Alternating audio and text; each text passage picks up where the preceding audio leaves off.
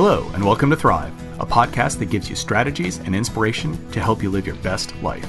Learn from us, two cancer survivors, as we show you how we don't just survive, but thrive. Hi, I'm Dara Kurtz, creator of crazyperfectlife.com, a place to go to help you find meaning each day, and author of the book Crush Cancer, the book I needed when I heard those terrifying words, You have cancer, available on Amazon. Hi, I'm Garth Callahan. I am a seven time cancer thriver. But more importantly, I am also the original napkin notes dad. I've been writing notes to my daughter Emma and sticking them into her lunch ever since kindergarten. Mary Dell Harrington is co founder of the website Grown and Flown and the community Grown and Flown Parents, a very active group on Facebook. She's a co author of Grown and Flown How to Support Your Teen, Stay Close as a Family, and Raise Independent Adults, which she co authored with Lisa Heffernan. Welcome, Mary Dell. Garth and I are so happy to have you today. Thank you for having me on. I'm excited to be here. So, Garth and I each have a daughter who is a sophomore in college, and many of our listeners have kids that are soon to be in college or already are in school, and they all just went back to school. And I know for me, it was a little bit hard, even though it wasn't my first radio, even though I've said goodbye many times before, but it was still, it still hurt a little bit. How about you, Garth? Did you feel that? So I we just took Emma back yesterday. It was an unplanned trip for Lisa and I. Emma has her own car. We fully expected her to be able to drive back for herself. However, the weather all of a sudden just turned into this massive snow issue between here and Lexington. And so at about eight o'clock in the morning, I'm in my home office getting ready to start my workday, and Lisa comes in and says, Is there anything on your schedule that you can't move around today? And so we made this unscheduled trip to take her back. So Lisa and she drove in Lisa's car, and I drove Emma's car. And to be really brutally honest, you know, I was there in Emma's car by myself, driving for three hours because the weather was so bad. And all I could think of is, hey, I really wanted Christmas break to be a little bit longer. And, and I'm not ready for my daughter to be away again. Yeah. So, Mary, I'm sure you hear this a lot from your community. What tips do you have on how to make it a little less painful when the kids go back to school? You know what? It is painful. There's no beating around the bush. The thing that always used to help me was knowing that I had a planned time when I would see our son or daughter again.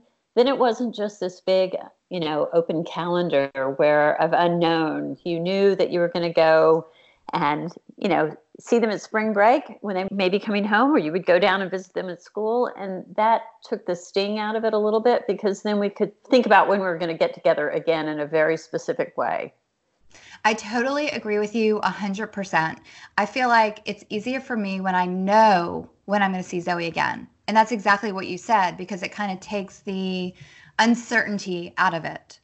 Right, so right. you have this unbelievable active group on Facebook. And it's really cool because I guess people message you and then you post things a lot of times privately, if you will, like you don't say anonymously. I can't even imagine how many texts or messages you must get in a day asking for advice. Like, a lot. yeah, like tell us about this. Like, how did this community even start? Sure. Well, Grown and Flown, maybe I should back up a little tiny yeah. bit for the, your followers who may not know much about Grown and Flown. Um, Lisa Heffernan, my old friend, at, at this point, we, we have been friends for a long time. Our, we met each other when our youngest children, who are now 23 and 24, were in third grade. All of our kids went to the same school, and we got to know each other through parent volunteer work and through having kids in the same grade. And she and I decided very few people were writing for parents who had kids in high school and college on a consistent basis. Occasionally there would be a one off. You know, Lisa Belkin mm-hmm. in the New York Times would write about taking her son to college because she was indeed at that life stage. But most of what we were reading and what was available, we weren't really reading it, but what was out there were these great and you know imaginative and wonderful writing, but about kids zero to three, or maybe they would go up to 10 on a routine editorial basis. So we started Grown and Flown as sort of a personal blog. Lisa's a New York Times bestselling author, and my background had been in media. But you know, mainly we just started it and started writing about our a little bit about our own experiences, but but mainly about the experience of being a parent of a teen.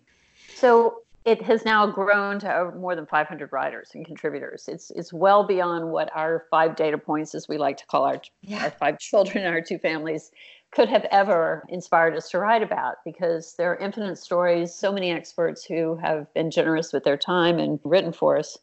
But about four years ago, and this is now I'm finally answering your question, Dara, we started a Facebook group on as kind of an experiment. We didn't know where it would take us. And in the four years that we have run the group, there are now almost 140,000 members and requests by the hundreds every single day. How do you even manage that?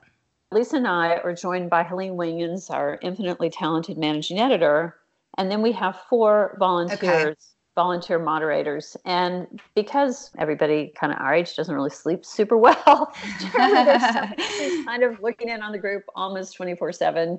And we're in a couple of different time zones, so that helps. We have post approval, so nothing goes up without one of us taking a look to make sure that it's appropriate for the post. But for the literal million, and that's two or 300 posts a day, for the literal mm-hmm. millions of comments and things, yeah. the group is very much self starting and, and they they are talking constantly. But what you were specifically asking about, again, I'm sorry for this long wind up about the anonymous questions. We know that there are, you know, when our kids were little, it wasn't that big of a deal to talk to people about, well, should my fifth grader give up violin? You know, should I be starting my six year old in kindergarten should i wait until he's six or can i can i go ahead and push him at five? He seems ready. Those kind of conversations were very common and very public. You didn't feel like you were divulging too much about your child at that age in their lives. But a lot of the questions that you get as a parent of a teen are things that are so sensitive and so private and they're so not your story to tell. They are your child's yeah. teen story that we want parents to have a way to ask these questions, but to protect the privacy. So we started very early on with asking a question for a mom who's who was about to take her oldest to college, and her husband had just been diagnosed with stage four cancer. And she wanted to know what she should do to help her daughter have a, as good as possible entry into college while still um, knowing what was going to be coming down the road. And we post dozens of anonymous posts daily from members who are facing parenting questions that they never in a million years thought they would face. It's such a beautiful place for people to just ask for advice and get heartfelt advice from other people who are sort of out there living with their own teens and sharing wisdom and advice. And i think that's what makes it so successful is that it's so heartfelt. I mean everyone's there because they truly want to help other people and i love that. Garth and i are you know everything we that we bring to the table is sort of through the lens of our personal health experiences. Yes. and one thing that we really learned and we both have very different experiences but one thing that we both I think really learned from what we went through is just the value of relationships and doing what we can to grow the relationships we have with the people we love. And Garth does that through his napkin notes to his daughter Emma. I do that through the love letters that I write to my daughter Zoe. But I'm really interested in hearing your thoughts on how can we continue to grow and strengthen the relationships we have with our kids when they don't live with us anymore. Because I think, you know, that's what's so scary for a lot of people is that, okay, I've raised this child, now they're leaving, but I want to make sure that our closeness continues. And I, I really would like to hear your thoughts on that.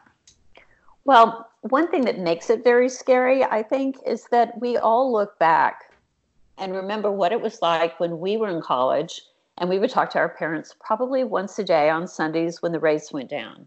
um, and some, as Lisa likes to say, uh, the 10 minute conversation she had with her parents, five minutes were talking about how expensive the phone call was. so maybe there was five minutes of conversation about, you know, how's life?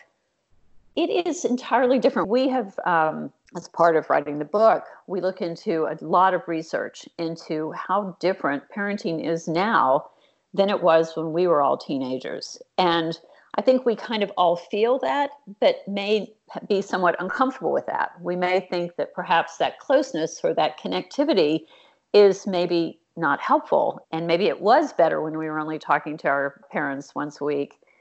But the research all points out to the fact that our generation of parents and is much closer than with teens than we were with our own parents. Now, girls were always somewhat more inclined to share things with their parents, but the young men in our generation were definitely not. But now the research shows that the gender gap has really closed, and it's both young men and young women who are much more connected to their parents in a way that benefits both generations. They're more inclined to talk to us about career choices, financial decisions, even their relationships, because they look to us as mentors. And how wonderful is that? You know, who better than parents to mentor their their emerging adults because we've known them since before they were born mm. and love them more than anyone.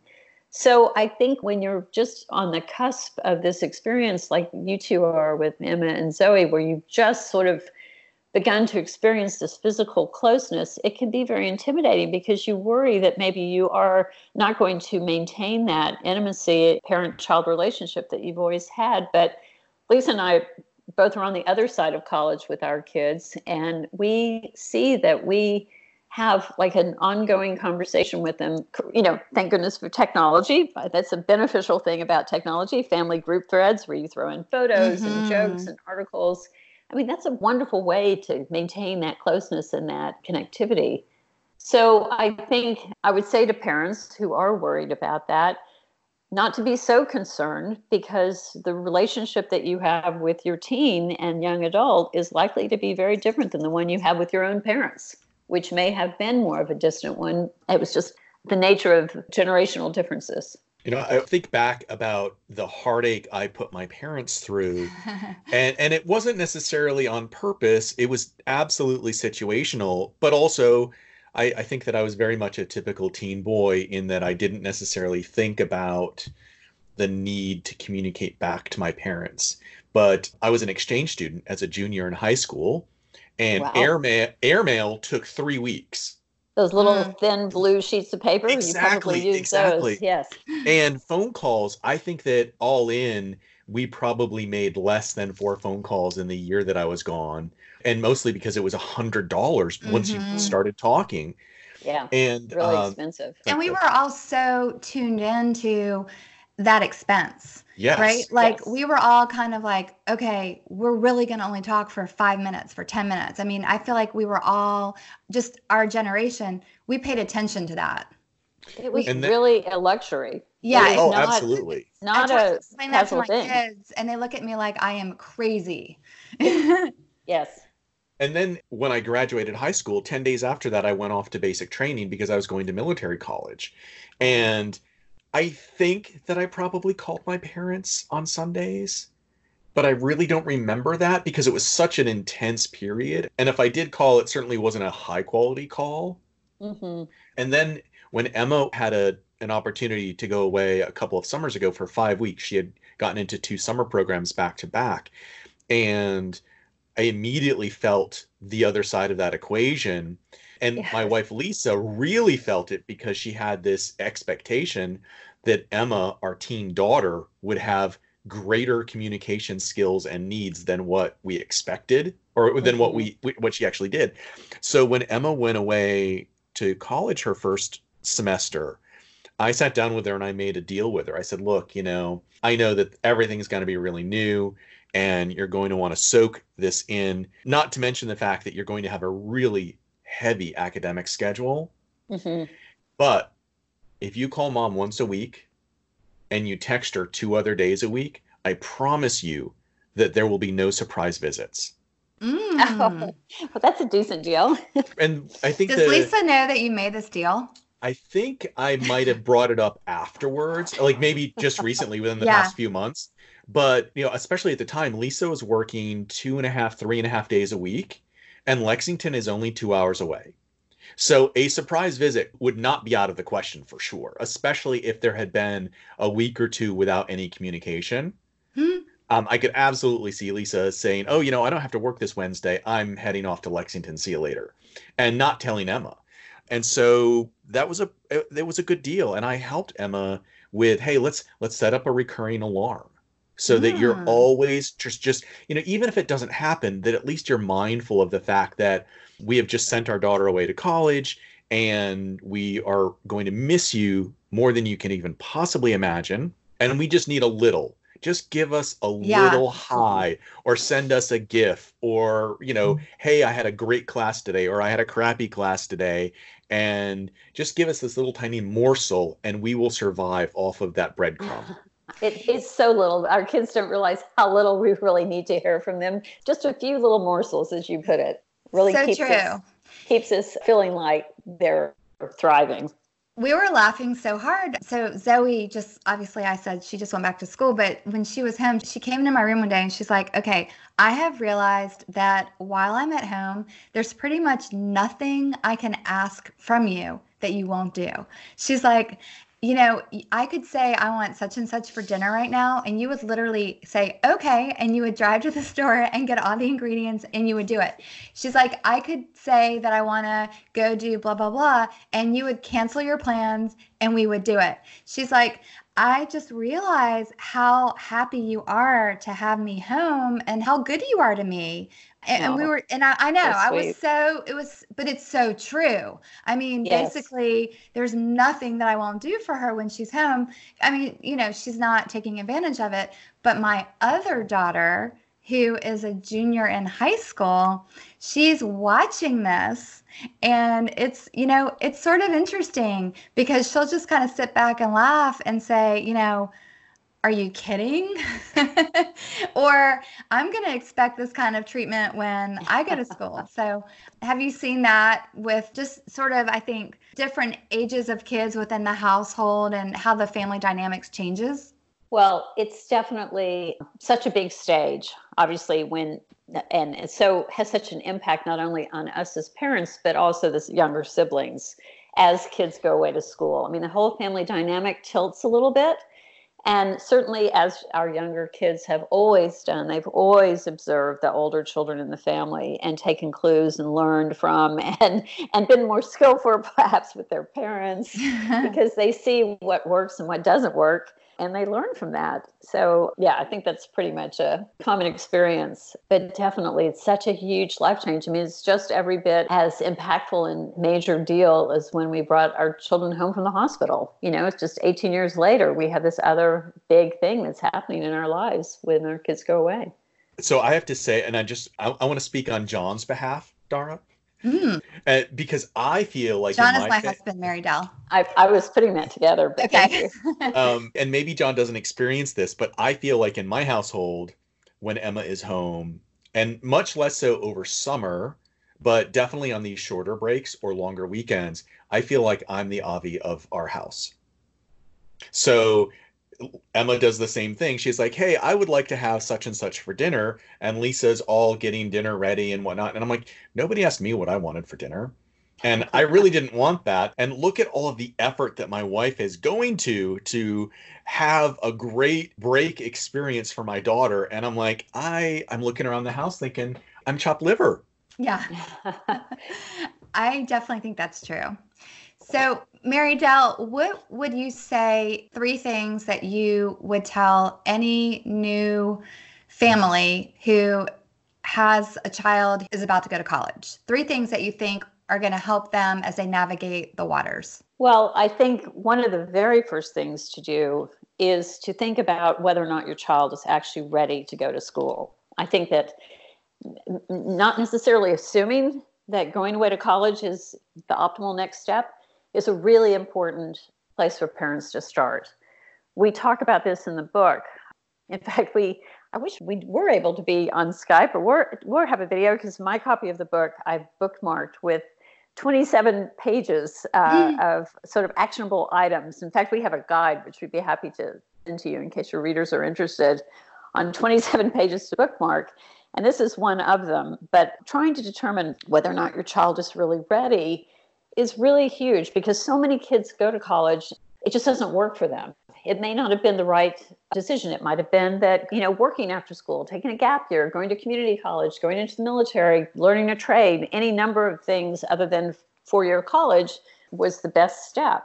So I think that's that is the most important thing I think for parents to think about is is is college the right step? Is their child ready emotionally and from a maturity standpoint to handle this totally different environment than one that they've been accustomed to while they've been living at home and having a schedule that's largely made out for them. I mean, in high school, they're so busy five days a week with school and then sports or theater or whatever their interests are, and possibly community service or working, that they don't have a lot of free time. But as you both know, because you've seen both of your daughters in college now for a year and a half, when they go to school at college, they create their own schedules.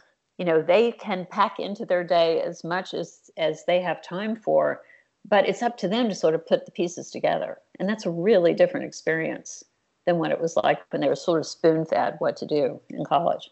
That's number one. I think the second thing that I would say to parents is we all talk about how we want our kids to be happy. And yet at the same time, we say, but how are your grades? You know, how are those classes going? You know, tell us about your teachers and whatnot. And I think our kids really see through that. If we really want our kids to be happy, we need to talk about, you know, what is it that's making their day, you know, the most fun? What is it that is they find funny? And this is especially true when they go off to school, they leave home. That when you when you don't have that daily eye contact, you know, you you know every nuance about your child because you see them every day. We have one of the writers who we interviewed is Professor Alan Schlechter, who is co-teaches with David Lerner the most popular elective at NYU called The Science of Happiness. And he talks a lot about how we can't, if we really want our kids to be happy, we can't be sort of fake about it and just use platitudes about happiness without really trying to get to understand what makes them happy. So that's the second thing I would say is make sure that you are sincerely looking at for their happiness and it's not just something that you're giving lip service to. I think that's so important because it's kind of like we say, and we had, remember when we had Lindsay on the podcast, Garth, and we actually talked to her about that.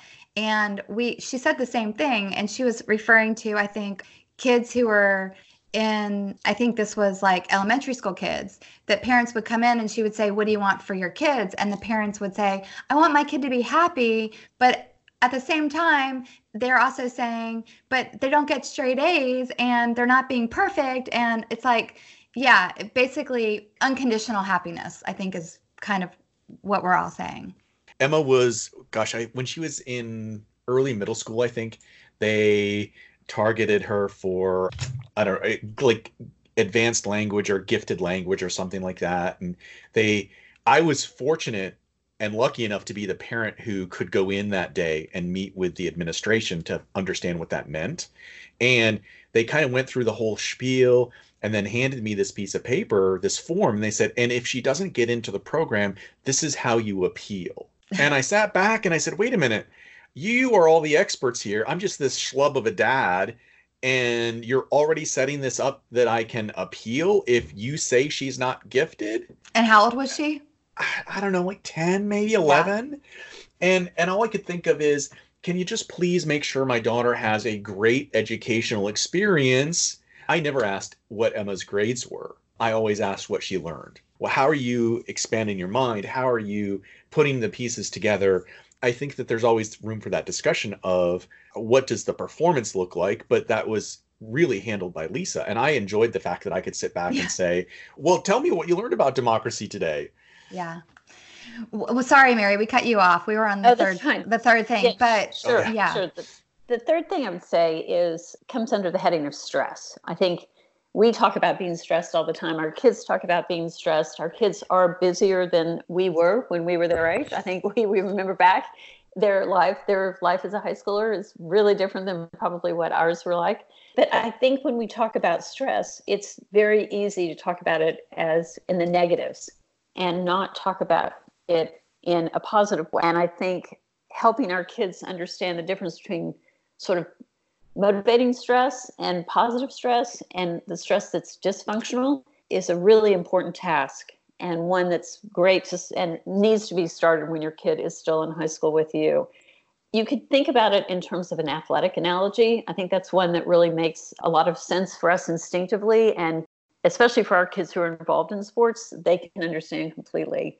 My daughter, for instance, ran a triathlon this summer, a sprint one, not not the Ironman, but a sprint one in Central Park. It was so great. Mel and I, my husband and I, got to go and see, but she had to be, she had to train with biking and swimming and running, and we got to see her do all of the three pieces but she had to train on all those ways and she had to stress her body and get it to the level to where she could compete successfully in these different sports lisa's son run, ran a marathon so in the same way he had to stress his body so that he could be able to accomplish 26 miles which is not something that you do on a you know daily basis if they overtrained that would be dysfunctional and it would put them in uh, jeopardy of not being able to compete but as long as they got their bodies stressed to the level to where they were training appropriately, that stress was a good thing. And they would have never accomplished those goals had they not been able to do that. The only way you can learn is to stress your mind a little bit and to push yourself a little bit. But if they can think of it in terms of positive stress, not that any stress that they're feeling is bad, it can help them manage the stress that is part of life. We're all if we were just status quo, we would never feel any stress. The only way to accomplish and learn and push yourself out there and, and accomplish additional things is to experience that stress. But helping them get to the sweet spot of what is too too much and dysfunctional then is something that we're we're the best people to help them figure that out. Giving attention to that um, is an important thing for a parent to do. I really love that. I think that Emma has difficulty managing her scholastic stress. She has a tendency to get easily overwhelmed when she looks at the whole big picture and she she doesn't immediately think to quickly let's break things up into small chunks so that I can manage and understand what I have to do every day, not that oh my goodness, look what I have to do for the whole semester. Right. And she is an athlete and she recently started climbing and so she's putting her body through a tremendous amount of physical stress in order to become a better climber. Right. And, right. And, I bet she is. Oh yeah. I mean, the girl has calluses on her hands. It's amazing, and she's lifting weights so that she can better pull herself up. You know, she's not going up El Capitan anytime soon, but she's absolutely planning to make climbing part of her exercise routine. Right. I certainly haven't really helped her draw that analogy between physical stress and brain stress and growing growing your your knowledge stress. I'm excited to share that with her. Good. Good. Let me know how that works out. I will. One thing that I love about your community and for all of our listeners who have children or kids, young adults who are in the college space or about to go to school, check out the Grown and Flown parent page on Facebook. It's a beautiful private Facebook group. But one thing that I love is that it seems like people in the group really help each other out. Like, for example, if someone has a child who's at University of whatever and the child is sick or needs something, I've noticed that they can say something in the group like, Does anyone live in this city? Can you help my kid? And it feels like there's lots of people that are there that are willing to kind of step up and say, Yeah, I'm here. Let me help your child. I mean, don't you feel like you've really kind of created this community where strangers are willing to help one another's students. We are so excited about that. And we have to give all the credit to the group. This is not anything that Lisa and I tried to organize at all. It is completely a function of, I think, parents, you know, wanting to help other kids in any way they can. And there is a there is a close knit factor, I think, in the group, despite it being so large and, and dynamic. But we have a listing of parents who have said that they're willing to help, and it's you know organized geographically. But in early September, it's this what we've dubbed you know hashtag Mom It Forward, the mother who was in Oregon put in the group just this notice saying, "Hey, it's a Saturday. My son is with his dad for the day. Does anybody have, you know, a kid who's in this college town where I live? I'm happy to bake him some cookies or something." And then a few days later, there's a photo of this boy who's a student at the school holding this tray of cookies. And the mother of the son just gushing about how much this meant to her son, you know, to just have this little extra TLC. So in some cases, it has been just a one-off where, where things have sort of popped up all over the country of parents helping, you know, the kids of parents they've never met. But it's in other cases, it's been more substantive, where you know a parent in a community uh, in a college town can actually be there to help a kid go to a doctor's appointment or as a sounding board or, or as a mentor something that's more than just dropping off you know a care package. And we do love that. We feel that there are people who have capacity to help others and especially if you you're hoping that maybe you, you can see that it might be your child someday who needs help. I think it's in gone with the wind. I think it was melanie who said something about wanting to help a Confederate soldier or a Union soldier because she thought that perhaps there would be some, you know, Union wife helping Ashley somewhere along the way. And I think it's that same sort of sentiment where you just want to embrace a kid who's the same age as your kid because you just you just want to be part of the the kindness movement you know i i wish more college towns could could kind of develop that relationship with the universities you know closest to us we've got uh, VCU and UVA. They're both fairly large colleges, and and I'm not sure if the community really embraces the students the way that they could. Lexington has two very small schools, VMI and Washington and Lee. Again, they when those schools are in session, the population of the of the town is doubled. I don't know if they have the capacity to do that, but I remember when I was a cadet at the Air Force Academy, every cadet got paired up with a sponsor family in Colorado Springs.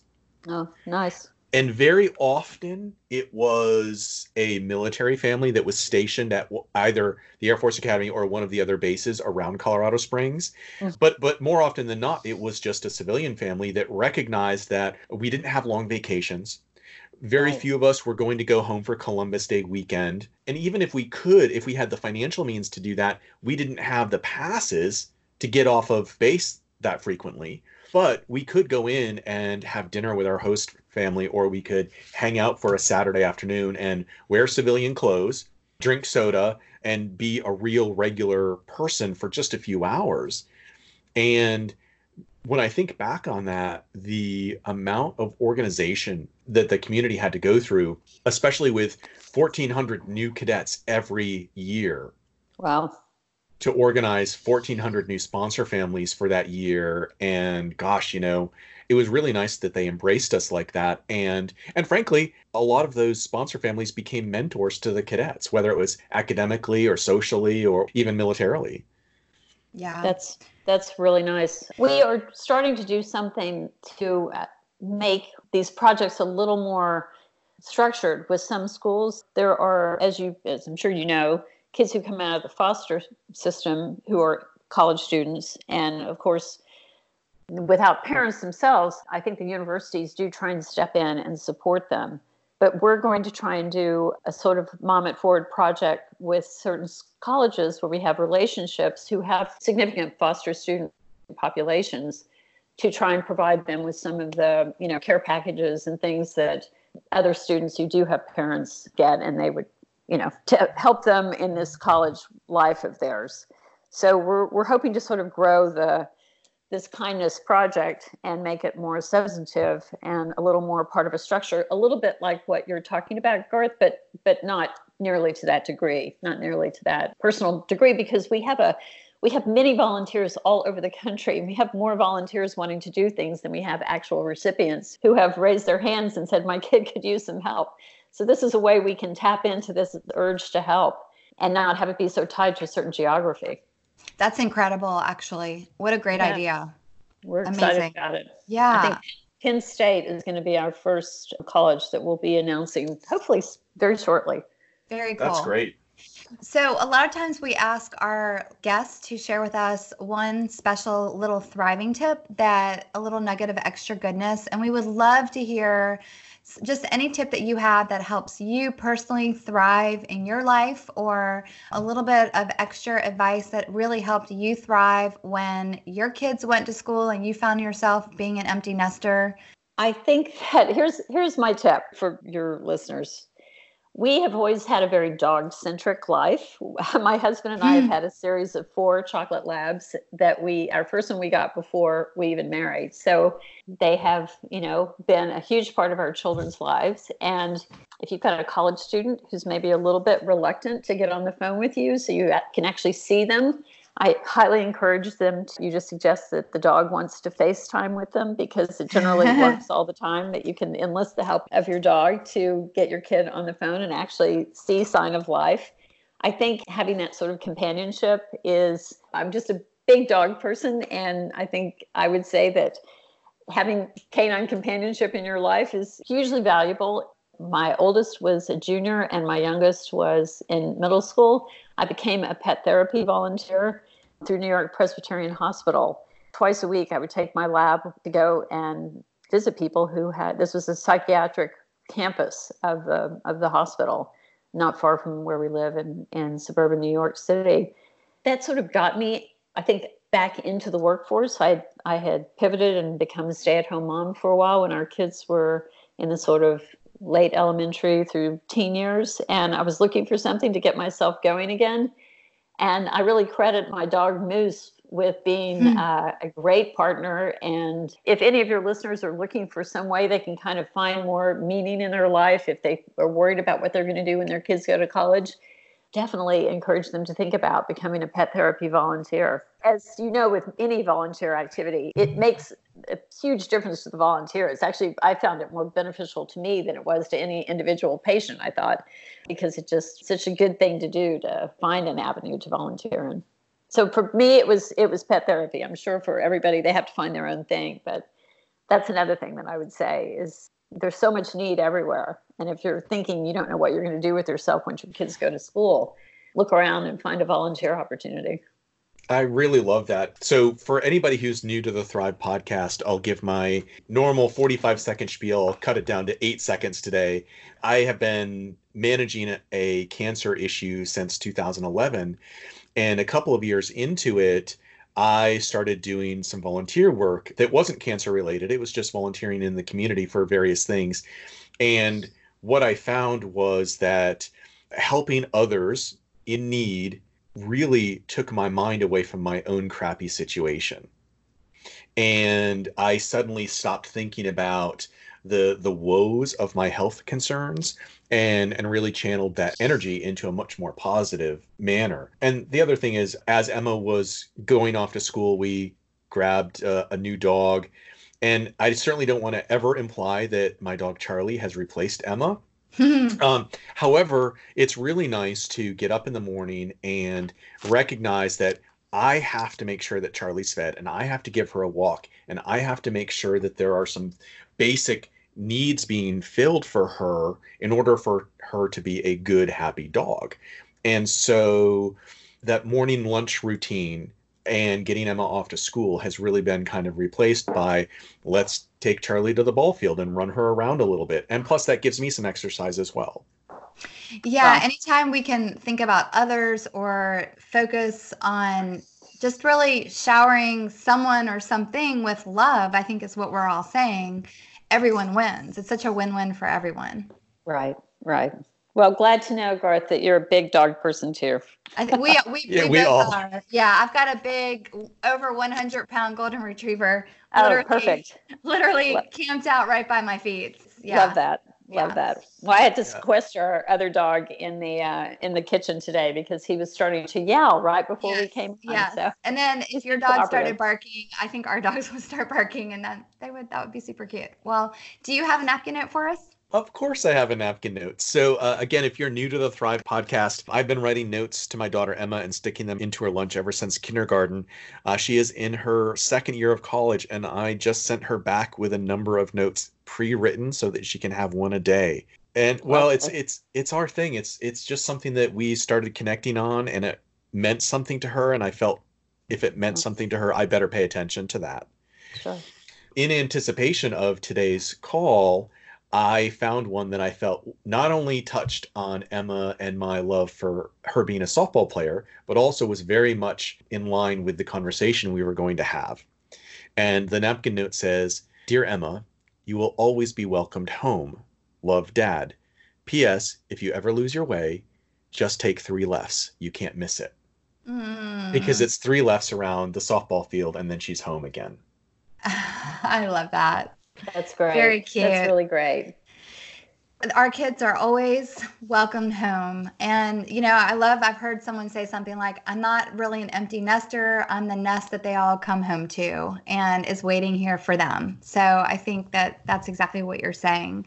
Mary, thank you so much. Mary Dell, thank you so much for being here today. Please check out Mary Dell Harrington, the website Grown and Flown, the Grown and Flown Parents Facebook group, and the book Grown and Flown How to Support Your Teen, Stay Close as a Family, and Raise Independent Adults, available on Amazon. Again, we are so thankful to have you here today. Thank you. I appreciate the invitation and uh, love talking to you guys. It's been our pleasure. Thanks for listening. Thrive is created with the hope that we help you develop motivation and inspiration to make your life remarkable. You can find out more about me at napkinnotesdad.com. I invite you to get my free audio download, Reclaim Your Life, at crazyperfectlife.com with tips and tools to help you feel your best. It would mean so much to us if you shared this with your friends and family and left us a review on iTunes. Remember, you deserve to thrive. Thrive Podcast is copyrighted by Dara and Garth.